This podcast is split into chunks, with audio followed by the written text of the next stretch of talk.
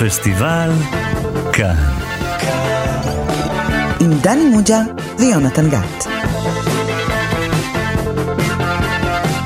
שלום לכם, אתם איתנו בפסטיבל כאן, תוכנית הקולנוע החדשה של תאגיד השידור הציבורי, שבה אנחנו, שזה אומר, אה, היי דני מוג'ה. היי, מה העניינים? איך זה לחזור לרדיו?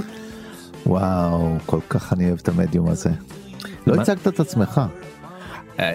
אני יונתן גת, אבל או. אתה האיש החשוב פה בסיפור, אני אספר למאזיננו שדני מוג'ה מסמיק. בכל מקרה, אנחנו הולכים לעשות אה, משהו חריג, אה, תוכנית קולנוע חריגה, נכון? לא סיקור קולנועי רגיל. לא, לא, זה הולך להיות הרפתקה חדשה שנקווה שתצלח. אז שימו לב מה זו ההרפתקה הזאת אנחנו הולכים לקחת בכל תוכנית סרט אחד masterpiece אחד גדול שאפשר אה, לחפור עליו במשך אה, 40 דקות זאת אומרת אנחנו ננסה להסביר למה זה היה סרט חשוב למה סרט גדול למה סרט משפיע ולמה הוא כזה שאנחנו זוכרים ורוצים לדבר עליו. אתה איש רציני, אבל אתה יודע, אני אוהב להשתעשע, אנחנו גם נדבר על אחורי הקלעים, מה קרה לשחקנים ולאנשים שעשו את הסרט אחרי הסרט. אתה מתכוון שנרכל זה מה שאתה אומר. אתה תרחל, אני אביא עובדות. אני אוקיי אני ארחל אתה תלכלך על הסרט. אני אלכלך אבל מלשון לא לכלוך אלא לחלוכית להוסיף לו טעם להוסיף לו שיהיה אני חושב שזה חלק מההנאה הגדולה של קולנוע לדעת גם על מה קורה מסביב. אין כמו מדיום כמו המדיום הקולנועי להישען על יחסי הציבור על אה, הרכילות סביב השחקנים בוודאי כשמדברים על סרטים אמריקאים אנחנו יודעים עליהם כל כך הרבה על השחקנים על הבמאים על נסיבות ההפקה נכון. וגם מה קורה אחרי זה. ומה קרה להם אחרי זה.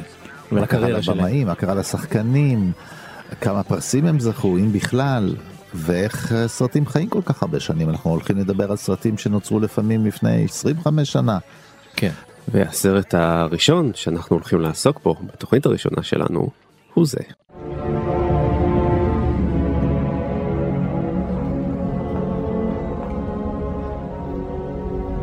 Morning. Dr. Lecter, my name is Clarice Starling. May I speak with you? You're one of Jack Crawford's, aren't you? I am, yes. May I see your credentials? Certainly. Closer, please. Closer. זה היה קטע מתוך אה, שתיקת הכבשים כמובן. הסרט המצמרר משנת אה, 1991 שבוים על ידי ג'ונתן דמי. רק נגיד בכמה משפטים. סרט שבמרכזו עומדת קלריס סטרלינג, הלוא היא ג'ודי פוסטר, שהיא צוערת של ה-FBI שנשלחת אה, לנסות לתפוס רוצח סדרתי חולני.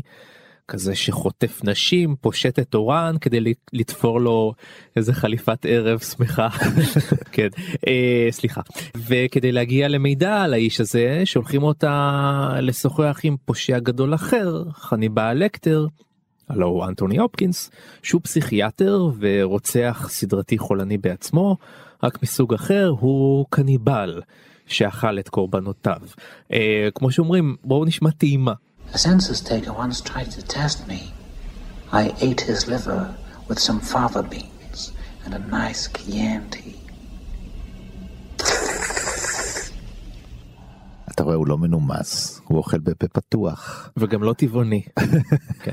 אתה- אבל אתה יודע שזה תיאור מטעה, כי הסרט הוא לא כולו... רגע אז אה, אתה כבר מתחיל בהאשמות. לא, אבל זה תיאור מטעה, אתה, אנשים שומעים אותך וחושבים שכל הסרט רואים קניבל שאוכל אה, אה, בשר, אה, אדם, ואחר שפושט את האור ולובש את הבגדים של כן, כן. הקורבנות שלו. זה, אלה אירועים שמתרחשים בסרט, אבל יחסית בשוליים שלו, נכון. מבחינת זמן. נכון. רוב הזמן האימה בסרט הזה היא במוח שלנו. אני מס... קודם כל דני אתה צודק אתה יותר מבוגר ולכן אני צריך להסכים ואתה- כל מה שאתה אומר. נכון. אבל לפני שאנחנו אה, עוברים לחפירה הגדולה שלנו אה, בואו נשמע את רז חסון עם אה, כמה עובדות על הסרט. שתיקת הכבשים שיצא לאקרנים בשנת 1991 הוא סרטו ה-12 של ג'ונתן דמי ומבוסס על ספר הנושא את אותו השם מאת תומאס הריס שהיה לרב מכר. לצורך עבודת ההכנה לקראת תפקידו כרוצח סדרתי, שהה אנטוני הופקינס בבתי כלא, למד על אודות פרופילים של רוצחים סדרתיים, ואף נכח בבתי משפט בהם דנו במקרי רצח מזוויעים במיוחד. הסרט שהופק בתקציב של 20 מיליון דולר, גרף לקופות סכום של 272 מיליון דולר. ההצלחה הגדולה הובילה ליצירת סרטי המשך, ביניהם חניבל ודרקון אדום. בשניהם המשיך הופקינס לגלם את תפקידו של הפסיכיאטר הקניבל. ג'ודי פוסטר לעומת זאת סירבה להשתתף בהם. יפה. אני רוצה שתסביר לי למה אנחנו בכלל מדברים על הסרט הזה. הוא נעשה לפני 25 שנה, ראינו כבר סרטים מפחידים מאז. תראה, למה? תראה, זה סרט הראשון ששינה את מעמדו באופן מובהק של ז'אנר סרטי האימה. תסביר. הסרט הזה התקבל באהדה על ידי הקהל, על ידי הביקורת, על ידי האקדמיה האמריקאית. אתה יודע ש... זה, זה סרט שזכה בחמשת בגרנד סלאם בחמשת הפרסים החשובים חשובים, ביותר של כן. האוסקר וזה הסרט בוא נגיד שחקן ראשי, שחקנית ראשית, תסריט, בימוי והפקה. יש בו- וסרט הסרט הטוב הסרט ביותר. הטוב ביותר. לפניו עשה את זה זה קרה לילה אחד של פרנק קפרה שנים. עשורים קודם כן. זאת אומרת זה הסרט השני בהיסטוריה של האוסקר שעשה את זה זאת אומרת גם הקהל הרחב המקצועי חשב שזה סרט טוב הקהל אה, הרחב הלך אליו הביקורות קיבלו אותו כי הוא לקח. סרט בתוך ז'אנר שנחשב נחות יותר גם מבחינת תקציבים גם מבחינת היחס של הביקורת מתאים יותר לילדים שכולו הפחדות וה... ז'אנר נכון, שכל התפקיד שלו זה להפחיד ולהגעיל נכון פחות או יותר מה כן. שהיה עד אז כן להפחיד ולא למתוח לרוב גם מיוחס לו תמיד אפקטים זולים כאלה נכון, שכל נכון. עם השנים מתיישנים וזה הופך להיות הסרט הזה שהוא הוא, הוא בחר במסלול הריאליסטי של, ה, של הסרטי האימה הפסיכולוגיים שאין פה גם יצורים מהחלל החיצון או, או, או יצורים אה, על טבעיים ודברים כאלה והוא עושה את זה ברצינות בכל שטחי ההפקה המשחק לקח שחקנים Mhm. רציניים מאוד אמ, אמ, התפאורה מאוד ריאליסטית אה, אה, הצילום הוא, הוא עוד נדבר על זה כן. בכל מחלקה לקח את זה מאוד ברצינות והצליח לייצר משהו שגורם לך לחשוב ואנשים מוצאים בו גם משמעויות שהן הרבה מעבר להפחדה. אני לא יכול לחשוב על סרט אימה רציני שלא הושפע בדרך זו או אחרת מהסרט הזה. כן. הלכו בדרך של הסרט הזה רבים וטובים. עכשיו זה לא רק סרט שהצליח במקום שהרוב נכשלו בו הביצה הזאתי של ז'אנר האימה שכמעט שום דבר לא פורח בה. הוא גם הצליח עד כדי כך שאנשים שבכלל לא אוהבים את ז'אנר האימה מתים על הסרט הזה. והוא גם נשאר מאוד חזק ועוצמתי גם 25 שנה אחרי. כולל גם כאלה שראו אותו זאת אומרת אין כאן את אפקט הספוילר בכלל אפשר לראות אותו שוב ושוב ולהצטמרר שוב. אבל על, אם אתה רוצה שנבין את העומק ומה מחזיק את הסרט הזה כל כך הרבה שנים אתה צריך פה מישהו אינטלקטואל אה, אקדמאי. יותר תשאל- מעמיק ממך. כן, בשביל זה הבאת כוח אה, מעמיק ורציני. אז אה, נמצאת איתנו כאן ליאור אלפנט שלום לך. שלום שלום.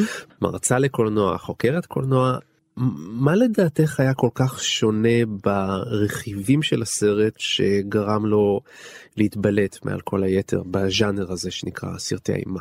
אז קודם כל אני אתחיל בזה שאתה מאוד צודק אני נגיד למשל מאוד לא אוהבת סרטי אימה ואני מאוד אוהבת את הסרט הזה. אני חושבת אה, שאחד הדברים שהכי בעיניי בולטים בסרט זה הדרך שבה הוא מתייחס לגיבורים ולגיבורות שלו. לעובדה שיש כאן אה, שתי נשים מאוד מרכזיות בסרט אחת מהן מסטרלינג והן אה, בניגוד לסרטי אימה רגילים הן לא קורבן. למרות שהסרט מתחיל עם השוט הכי מוכר בערך בסרטי אימה של האישה שרצה ביער. האישה הזאת שהולכת שרצה ביער היא לא הולכת למות היא לא מת היא לא, הוא לא רודף אחריה למעשה אף אחד ומה שהיא הולכת לעשות במהלך הסרט זה לרדוף בעצמה אחרי הרוצח. אה, וגם האישה השנייה שהיא בעיקרון כן קורבן כולאים אותה בתוך בור ענק אה, כן. ועומדים להכין ממנה באמת חליפת אור כזאת כמו שדיברנו עליה גם היא אקטיבית ויוזמת ומנסה להציל את עצמה בצורה שאנחנו כמעט ולא מכירים מסרטי אימה אחרים אז במובן הזה אה, זה דבר שהוא מאוד חדשני והוא מאוד חתרני בקולנוע בז'אנר הזה. עצם זה שקורבן. עצם זה שאנשים פה הן אינן קורבן והן גם לא משלמות על שום חטא Mm.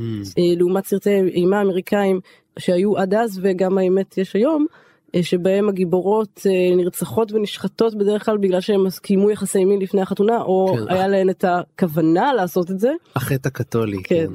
אז כאן הן לא צריכות לשלם על שום דבר שהן עשו. מהבחינה הזאת הסרט הזה הוא מאוד חדשני בז'אנר ולכן גם ההגדרה שלו כסרט אימה לפעמים מתערערת כי הוא מאוד מאוד מפחיד אבל אנחנו לא בטוחים לגמרי שהוא שייך לחלוטין לתוך הז'אנר הזה. בעצם זה לא סרט אימה אם תחשוב עליו וזה סרט אה, אה, מותחן פסיכולוגי ניסיון לפתור תעלומה ניסיון להבין את האימה הזאת ואז האימה היא לא מוצגת על המסך מלכתחילה אנחנו הולכים עם רוצח סדרתי שמנסר או ממסמר או עושה כל פעולה אחרת נוראית זה לא הולך אל הפתרונות הקלים של האימה ומרבית האימה נמצאת בתודעה של הצופים ולא על המסך. זה לא סרט עם המון קטשופ.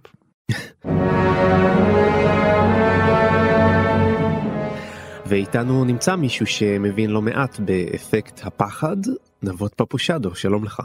אהלן. רק נזכיר, במאי הקולנוע של סרטי האימה הראשונים בארץ, אה, כלבת ומי מפחד מהזאב הרע, שאותם יצרת יחד עם אה, אהרון קשלס. נכון מאוד. תן לנו את התובנות שלך, למה זה סרט יותר מוצלח מרוב סרטי הפחד האחרים? יש לכם כמה שעות. אנחנו סבלנים. תראה, לפני הכל וקודם כל זה הכל מתחיל בתסריט. יש משהו מאוד מאוד מקביל בסיפור שבין קלריס וחניבל. מה שהוא גורם לנו לעשות, הוא גורם לנו להזדהות עם חניבל דרך ההזדהות שלנו עם קלריס. תסביר. ואני... אנחנו, וזה טריק שג'ונתן דמי עושה בתחילת הסרט, מי שישים לב, בכל פעם שקלריס מסתכלת על אחת מהדמויות שהיא מדברת איתן, היא מסתכלת לימין מסך או שמאל מסך. Mm-hmm. שזה בעצם נקודת מבט מאוד נפוצה בקולנוע, כלומר, או ימין או שמאל, ומנסים לשמור על קו 180. כל פעם שדמויות מסתכלות אל קלריס, כלומר אם זה חניבל לקטר, או אם זה ג'ון גלן, או אם זה כל אחת מהדמויות הנוספות בסרט, הן מסתכלות למצלמה. כן. כלומר, מסתכלות אלינו. אנחנו בתוך הנעליים של קלריס, אנחנו בתוך נקודת המבט של קלריס. הם מסתכלים אלינו, הם מסתכלים אל הצופה, אתה, יש איזושהי תחושה של אי נוחות. Mm-hmm. כשחניבל לקטר נותן את אחת ההופעות המדהימות שלו, אתה יודע, זו הפעם הראשונה שאנחנו רואים אותו, הוא מסתכל אלינו, אל הצופים. הדבר הנוסף שהוא עושה זה לבנות את חניבל לקטר בתור דמות כמעט עם כוחות על. Mm-hmm. אחת הדוגמאות הנפלאות זה שכשהיא מגיעה למוסד, בעצם ראש המוסד מקבל אותה, שרגע לפני שהיא נכנסת לתא, היא מקבלת אזהרה אחרונה מצ'ילטון שמה, שאומר לה, בשום פנים ואופן אל תתקרבי לזכוכית. זה מה שהוא עשה לאחות שטיפלה בו פעם אחרונה שהעברנו אותו לבית חולים. הוא מראה לקלריס תמונה. כן. אנחנו לא רואים את התמונה. אנחנו רואים את הבעה על ג'ודי פוסטר, ואנחנו שומעים את צ'ילטון מתאר מה הוא עשה לאחות. ואיך בזמן שהוא לעס לה את הלשון, הדופק של חניבל לא עלה על 85 uh, BPM. אתה ממש בקיא, אתה זוכר את כל הפרטים בידי יפה, כן, כן, זה, זה בית ספר לקולנוע. ואיך הצליחו לשחזר לה את אחת מהעיניים, אחרי שהוא גמר על חצי מהפנים. עכשיו, אתה לא רואה כלום. אתה שומע, אתה מדמיין. אתה עוד לא ראית אף פעם אחת את אנטוני הופקינס. ועם ה image הזה, ועם הפנים של... אתה נכנס למסדרון הארוך, ואז הוא עומד שם, כולו מתוח, כמו חייל, ובפעם הראשונה אנחנו פוגשים את חניבל וקניבל. אני חושב שזו אחת הפתיחות הכי טובות לא של סרט אימה, של מותחן, של סרט בכלל, רק בבנייה Hmm. של הנבל הזה.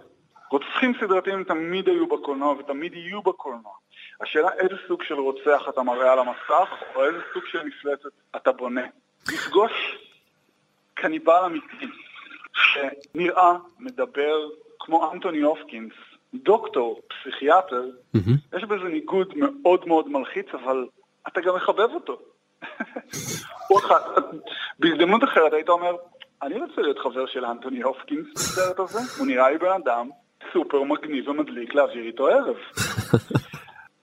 אה, נבות, אני רוצה לשאול, מה, מה בעצם הדבר הכי קשה בלעשות אימה בעברית?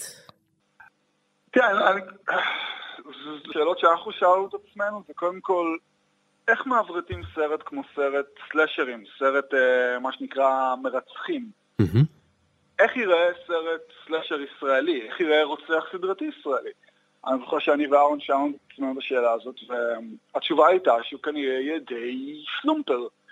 אמ, הוא יהיה די, אמ, סמוך עליי, והיה בסדר, ואם הוא שם מלכודות ביער, אז הוא לא ממש בודק אותם. אמרנו כי יש משהו בתרבות הישראלית שאנחנו לא יקים, אנחנו לא מתודים. אין לנו את המשמעת שאתה רגיל למצוא באירופה או אפילו באמריקה. זה מעניין כי אתם באמת לא התיימרתם לעשות משהו שהוא שאנחנו לא. הלכתם בדיוק על הנקודות החולשה הישראליות, מה שהופך את זה לבאמת מאוד אמין. אמ, כן, דרך אגב, זה לא הייתה שאלה רק של אמינות. שאלנו מאיזה מקום אנחנו יכולים להביא את הישראליות לתוך סרט אימה. ומהרגע שענינו על השאלה הזאת, יכולנו להרשות לעצמנו להתעסק בשאלות שגם קשורות בז'אנר בכלליות, ואיך שוברים את החוקים. כמו למשל, אחד החוקים הכי ברורים בסרטי מרצחים זה שהבלונדינית הבתולה שורדת בסוף הסרט. כן. וגם אצלנו, הבלונדינית הבתולה שורדת בסוף הסרט, רק שאצלנו זה עופר שכטר. כן. נבות פרושדו, אתה מתכוון לגרום לנו לצרוח גם אה, השנה? מה התוכניות? זה היה נשמע כל כך סוטה, יונתן. אה, כן, אנחנו חובבי הז'אנר, אבל תמיד חשבנו שיהיה מאוד מעניין לעשות סרט בכל ז'אנר, ומעניין אותנו לעשות גם סרטי מדע בדיוני, ומערבונים, ו... קומדיות רומנטיות, אולי, בעוד שנה כשנהיה רכים. אני רוצה לראות את הקומדיה הרומנטית שלכם, זה יהיה מעניין. כן, גם אחותי רוצה, זה ייקח נבות פפושדו, תודה רבה. תודה נבות. תודה, תענוג. טוב, אתה, נבות דיבר איתנו למשל על uh, זווית הצילום והמבט שהוא מישיר אלינו. תשמע, זו טכניקה כל כך uh, חדשנית שהשפיעה אפילו על סרטי, uh, סרטים דוקומנטריים. Hmm. ארול מוריס, uh, זה כל מה שהוא רצה ברעיונות שלו. כשהוא עשה את uh, The Thin Blue Line. בין, בין השאר, כן, אבל מה רוצה דוקומנטריסט שכשמדברים אליו ידברו גם למצלמה אבל אם הם מדברים למצלמה הם לא מדברים אליו עכשיו פה לא מדובר בשחקנים אז הם בדרך כלל יודעים לעשות את זה. ו... כן הם לא רגילים להסתכל על הדבר השחור הזה עם הנקודה האדומה. ובגלל דרישות שלו הוא פיתח אה, אה, מכשיר שנקרא אינטרוטון שמאפשר למרואיינים להסתכל על המצלמה והם רואים על המצלמה את המראיין אז הם, הם כן. מרגישים שמדברים אליו. וזה פיתוח של הדבר הזה.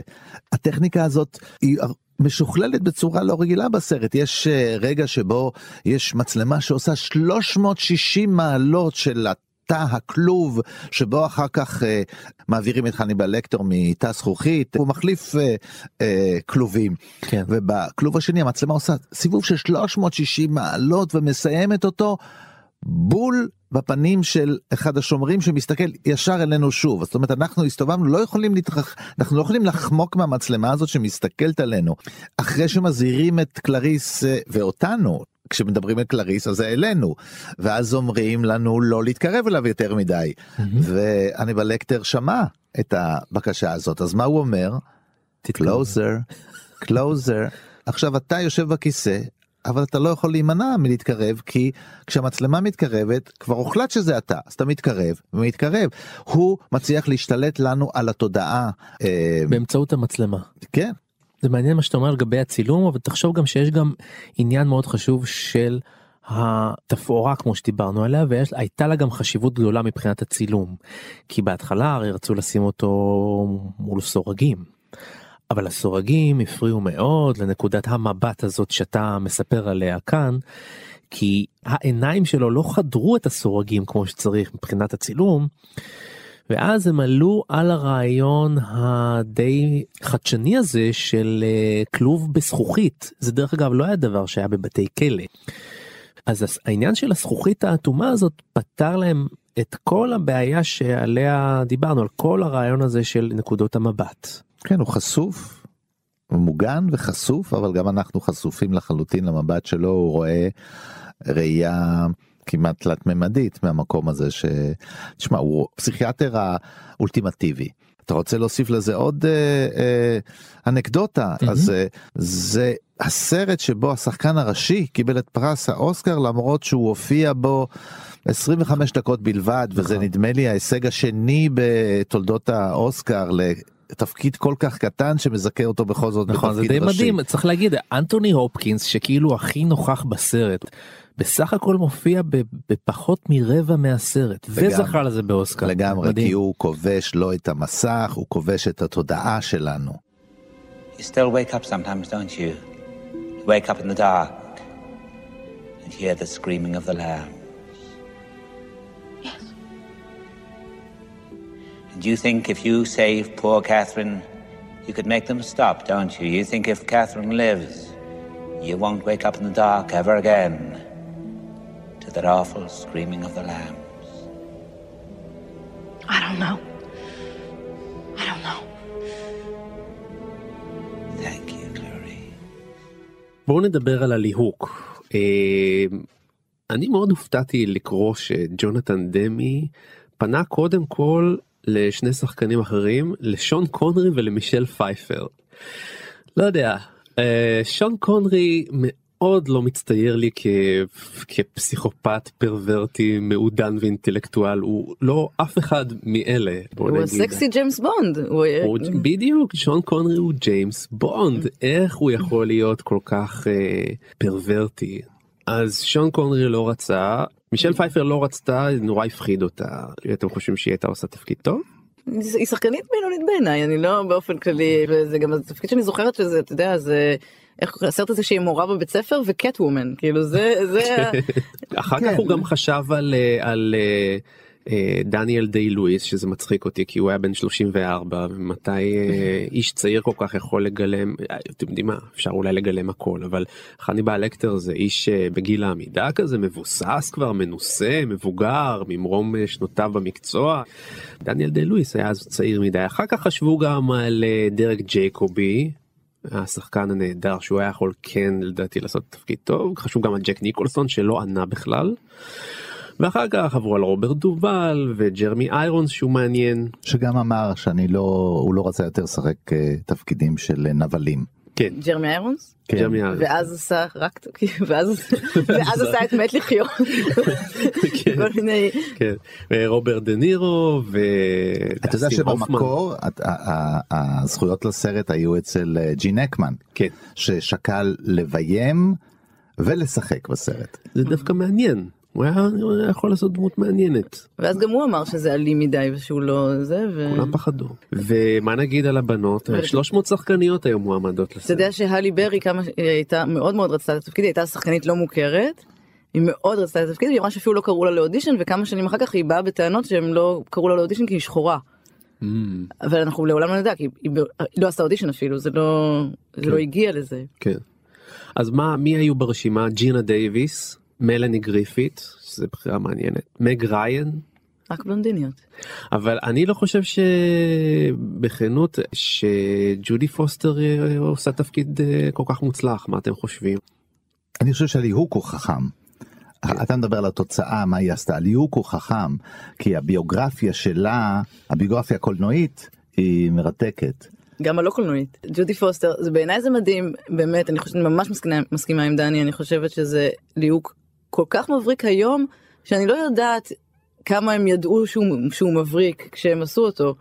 אה, ג'ודי פוסטר יצאה מהארון לפני כמה שנים כשהיא משחקת את קלריס היא, היא לסבית כבר היא פשוט אף אחד לא יודע את זה כי היא לא יצאה מהארון אז והדמות של קלריס סטרלינג היא דמות שבמשך שנים עד היום חושבים עליה ברשת שהיא משחקת לסבית.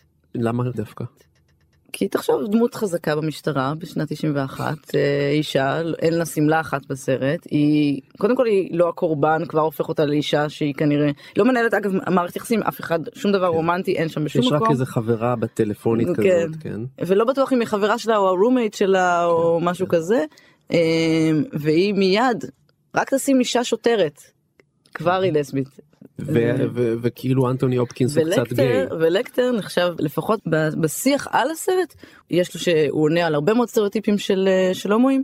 אה, ריצ'רד דייר כתב אה, חמישה מאפיינים של גבריות בפילם נוער ויש אה, אה, כמה סוגים של מאפיינים של גבריות שנחשבת גבריות הומואית. לקטר עונה על כולם. הוא אוהב יין, הוא אוהב אמנות, הוא מאוד מוקפד. זה מעניין כי כל הסרט בכלל לא עוסק במין בכלל. ולמרות זאת אנחנו מרגישים שמאחורי הכל משהו שם מבעבע גם בתאוות הבשר הזאתי של לקטר שתמיד יש בזה איזשהו משהו מיני מרומז ב, ב, ב, בנשיכה הזאת באכילה הזאת וגם בעניין הזה של הפושט אורות יש בזה משהו מאוד אה, גם כן אה, תשוקה מינית כזו או אחרת. של... אבל תמיד או עצורה או כבויה.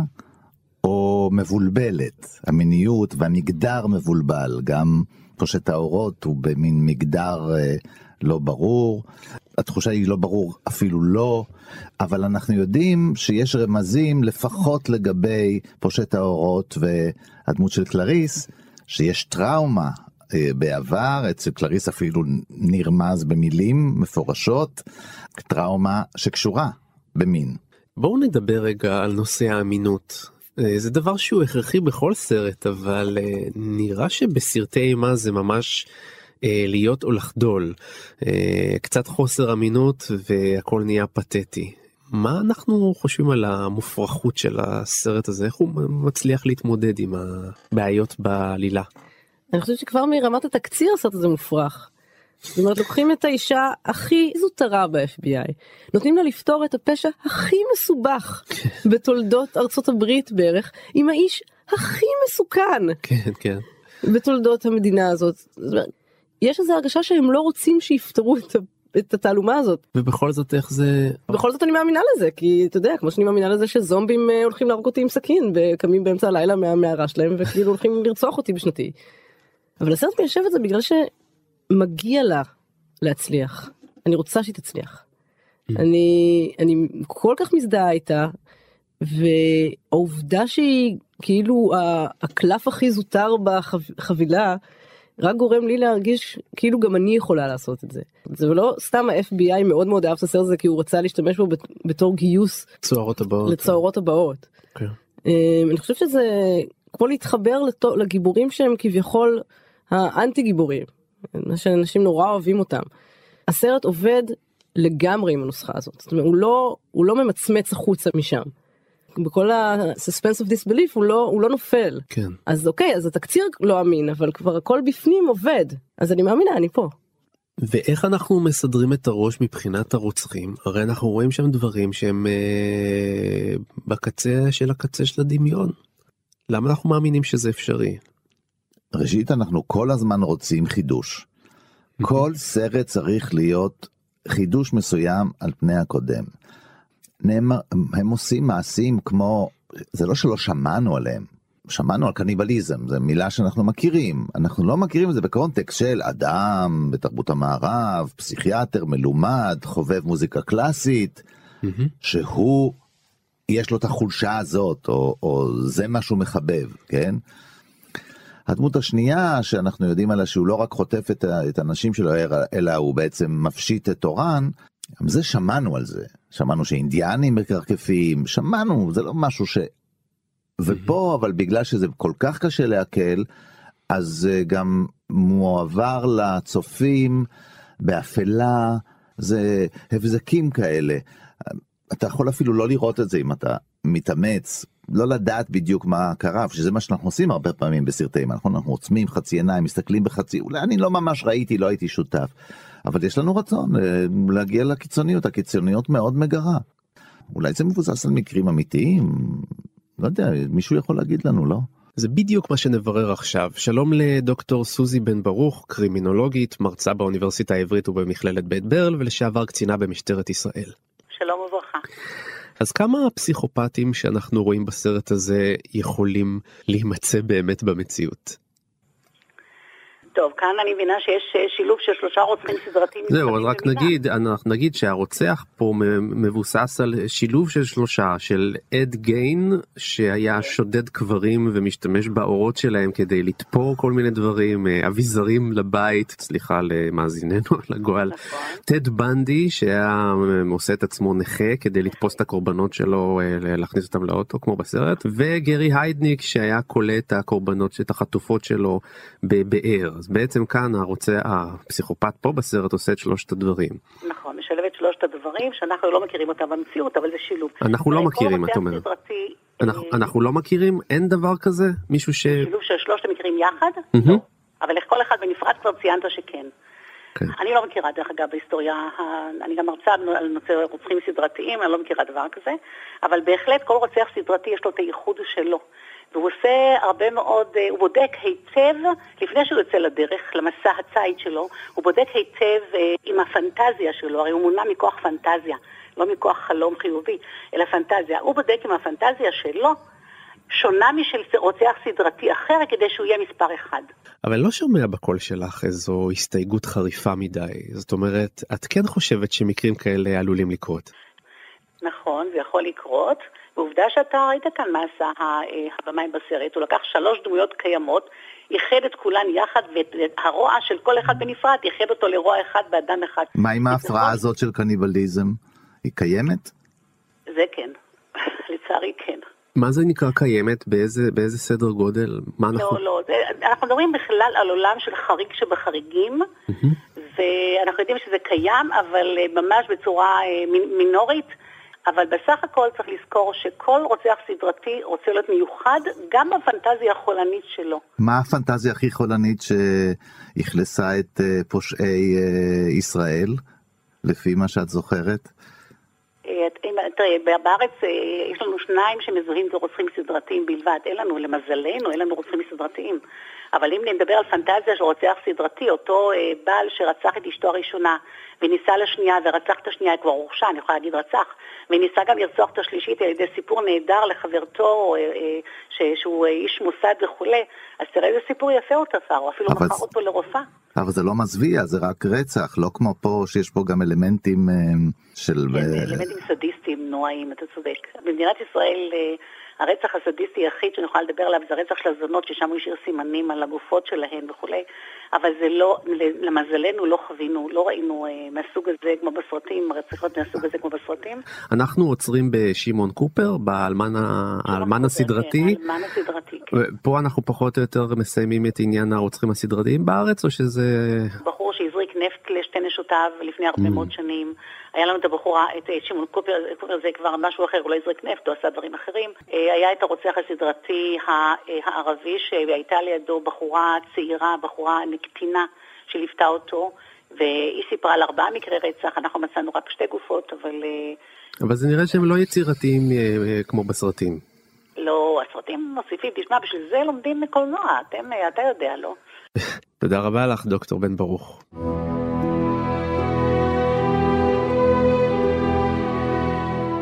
אנחנו רוצים להגיע למסקנות ואני רוצה לשאול אתכם למה לדעתכם הסרט כל כך מפחיד? זאת אומרת גם אנשים שרואים סרטי אימה תמיד יש כאלה שיגידו כן אבל זה לא הפחיד אותי אני לא מכיר אנשים שאומרים את זה על שתיקת הכבשים. אני חושבת שאני רגילה לפחות בסרטי אימה שיש אה, פנטזיות סדיסטיות ואז אה, הסרט אה, גומר אותם כאילו אני באה לסרט ואני יודעת כאילו שהפנטזיה הסדיסטית הזאת תיגמר מישהו מישהו יהרוג אותה. ואז אני אוכל לחיות עם עצמי ולהגיד אוי איזה כיף לי שבעצם אני בעצם לא מרגישה ככה אני. ובסרט הזה אף אחד לא הורג את האיש הרע. האיש הרע באמת הוא בורח. זה אומר שאני צריכה להישאר עם הפנטזיה הסטטיסטית שלי שאף אחד לא שם לסוף. ואני חוזרת הביתה עם המחשבות שלי עם האיש הזה שאני לא הצלחתי להרוג אותו וזה מפחיד נורא. מה שאותי מפחיד זה שאין קתרזיס. גם לא הרצח של הפסיכופת השני הוא לא הוא לא, לא מעניין אותי הפסיכופת השני הוא לא באמת האיש הרע בסרט הוא רק טריגר לשיחה שלה עם חניבל לקטר האיש הזה. יכול היה להיות איש אחר גם. בעיניי זה מה שאותי מפחיד שהוא לא נגמר. דני תגיד את האמת למה הסרט הזה מפחיד אותך אותך.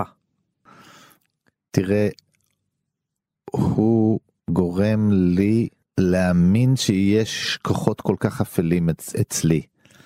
כמו שהוא מגיע אל קלריס וחושף אצלה אה, מקומות שהיא הסתירה מעצמה. הרי מה הזכוכית הזאת? הזכוכית הזאת גם נועדה אה, לתת לנו אשליה שאנחנו רואים הכל. אנחנו, אין לו רגע פרטי, אין לו פרטיות לחלוטין, נכון? הוא, כן. הוא חשוף כל הזמן. ומסתבר שאנחנו חשופים כל הזמן.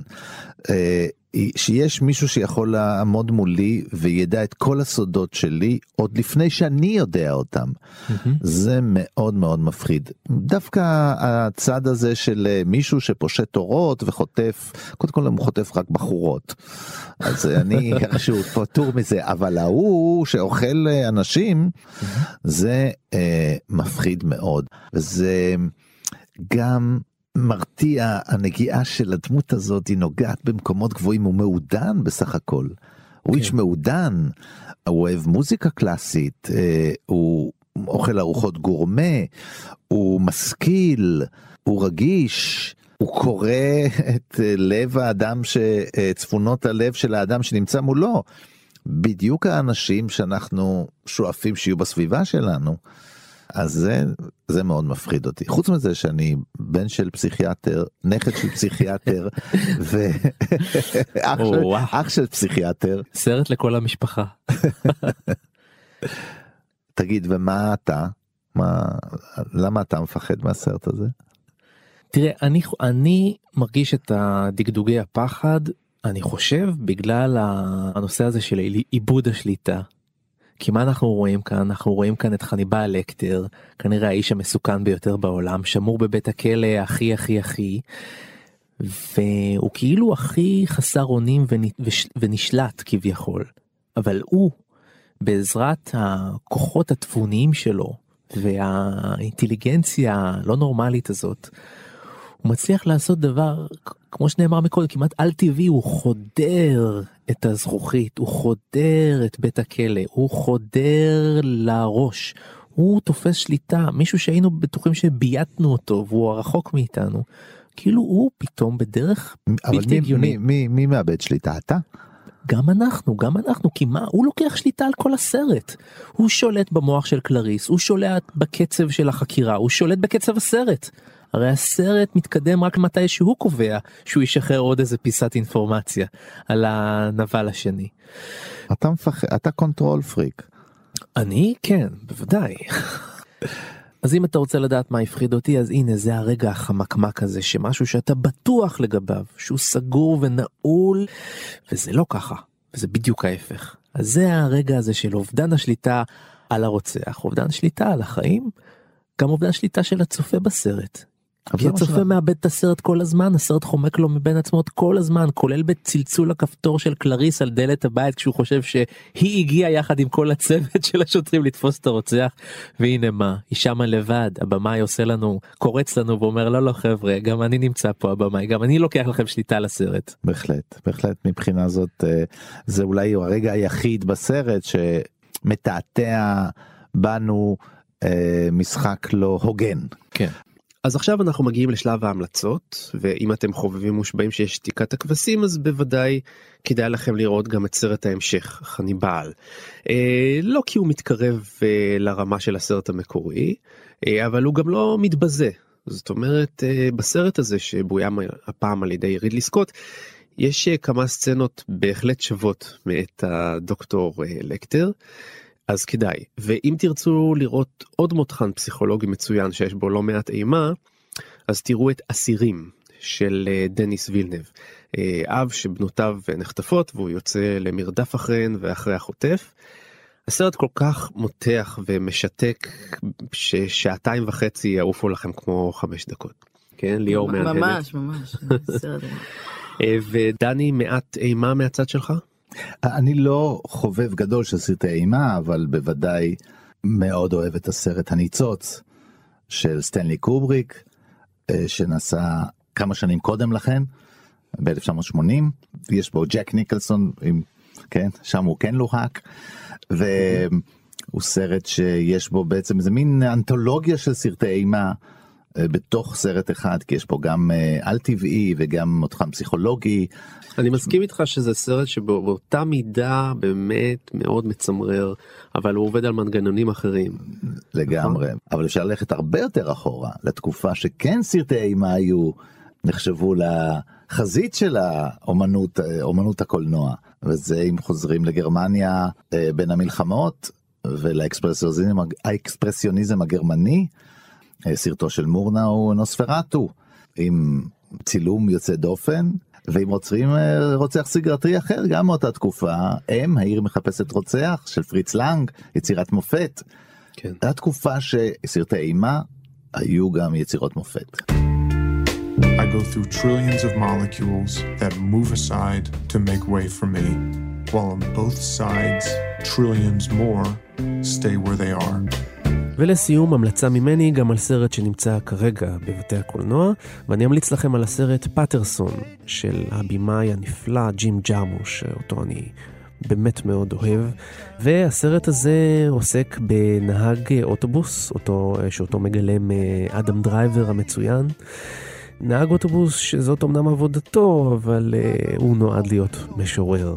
זה העיסוק המרבי והתשוקה הגדולה שלו. הסרט הוא הרבה יותר רגשי, תחושתי וחווייתי מאשר אה, סרט עם עלילה מסודרת, אה, התחלה, אמצע וסוף. וג'ים ג'רמוש יודע ליצור סרטים כאלה שיש בהם משהו שלו על פני השטח, רגוע ושקט והרבה סערה ומתח נפשי אה, מתחת. סיימנו בשבוע הבא masterpiece קולנועי חדש, ועד אז אתם מוזמנים להיכנס לעמוד הפייסבוק שלנו, כאן תרבות, ולכתוב לנו איזה סרטים אתם הייתם רוצים שאנחנו ננתח. אנחנו קוראים הכל, אז תעשו זאת. זהו, להתראות בשבוע הבא. להתראות. ביי ביי. Starling. Well, Clarice, have the lamb stopped screaming? Dr. Lecter. I do wish we could chat longer, but I'm having an old friend for dinner. Bye. Dr. Lecter. Dr. Lecter.